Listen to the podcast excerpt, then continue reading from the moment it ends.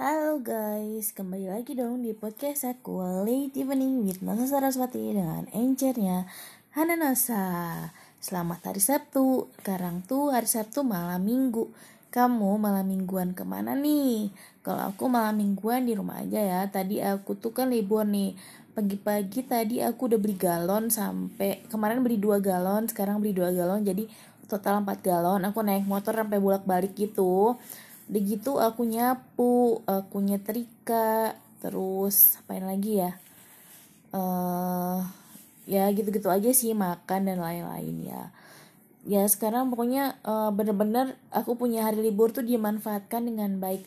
Soalnya kalau nggak dikerjain itu nggak ada yang ngerjain masalahnya gitu. Dan aku juga nggak bisa bebanin orang tua aku ya. Nah sekarang aku mau bahas apa sih arti ulang tahun itu setiap manusia tentu memiliki hari ulang tahun. Maksudnya hari ulang tahun itu hari di mana dia dilahirkan gitu. Yang aku tahu memang proses kelahiran uh, bayi itu beda-beda ya. Ada mungkin yang ibunya kontraksi sehari penuh atau yang kontraksi sebentar langsung melahirkan. Ada juga yang punya hari lahir termasuk hari matinya. Jadi ada yang melahirkan tapi dia nggak bisa diselamatkan. Jadi hari lahir termasuk hari meninggalnya atau hari ya ada juga yang seperti itulah ya. Jadi kita tuh benar-benar kemungkinannya banyak. Tapi setiap uh, bayi yang dilahirkan setiap manusia itu memiliki hari lahir gitu.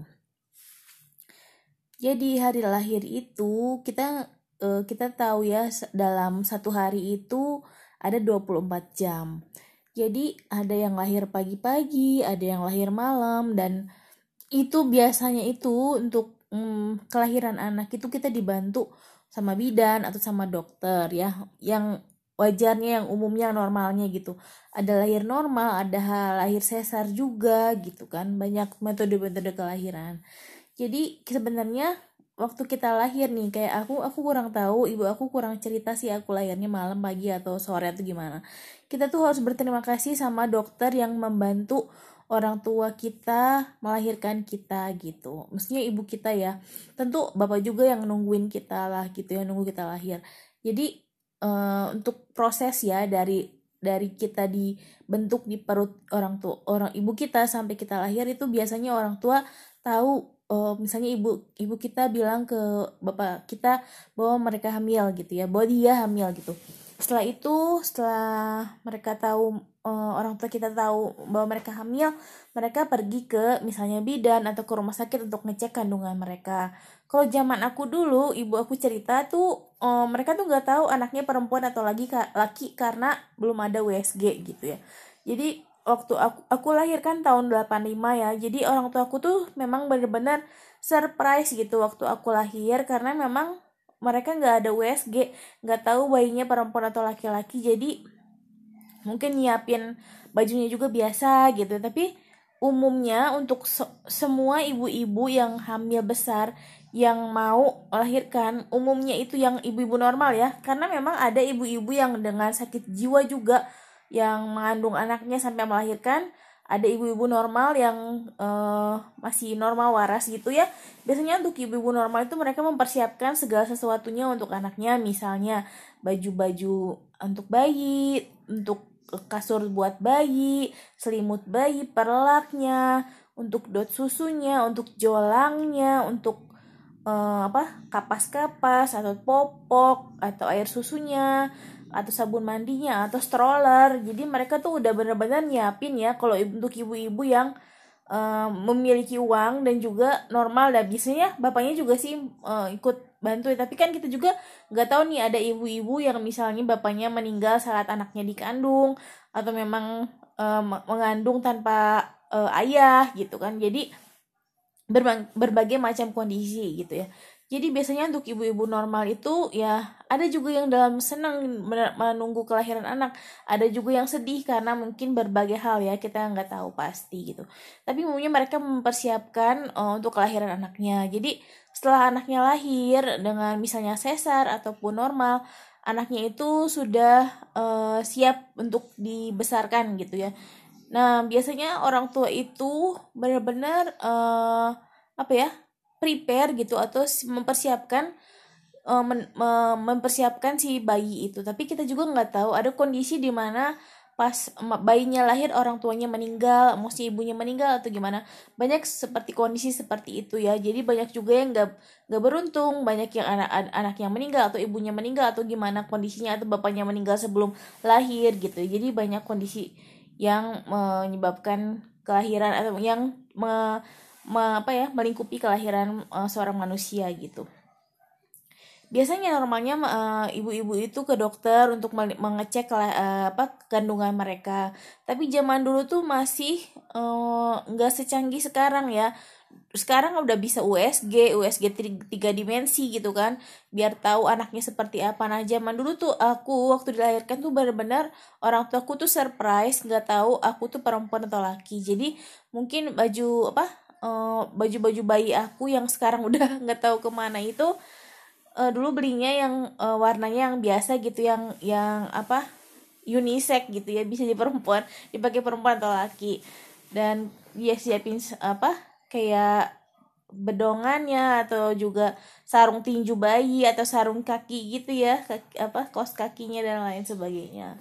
Dulu tuh popoknya itu belum ada popok seperti sekarang jadi masih pakai popok kain. Jadi ibu aku tuh gonta-ganti popok aku gitu ya dan aku tuh disusuin sama ibuku gitu karena aku masih eh, aku lahirnya normal bukan normal tapi aku tuh prematur. Jadi aku sebenarnya harusnya lahirnya bulan Desember tapi karena ibu aku ada apa ada ke ada penyakit ya gitu jadi darah tinggi gitu. Jadi aku dilahirkan di bulan November padahal sebenarnya aku tuh lahirnya harusnya di bulan November uh, Desember ya gitu.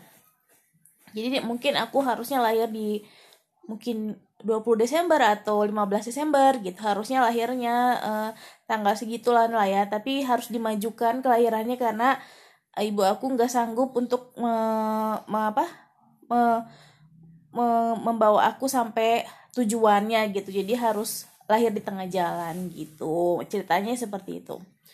Nah jadi harus kita harus berterima kasih sebagai bayi kayak aku gitu ya.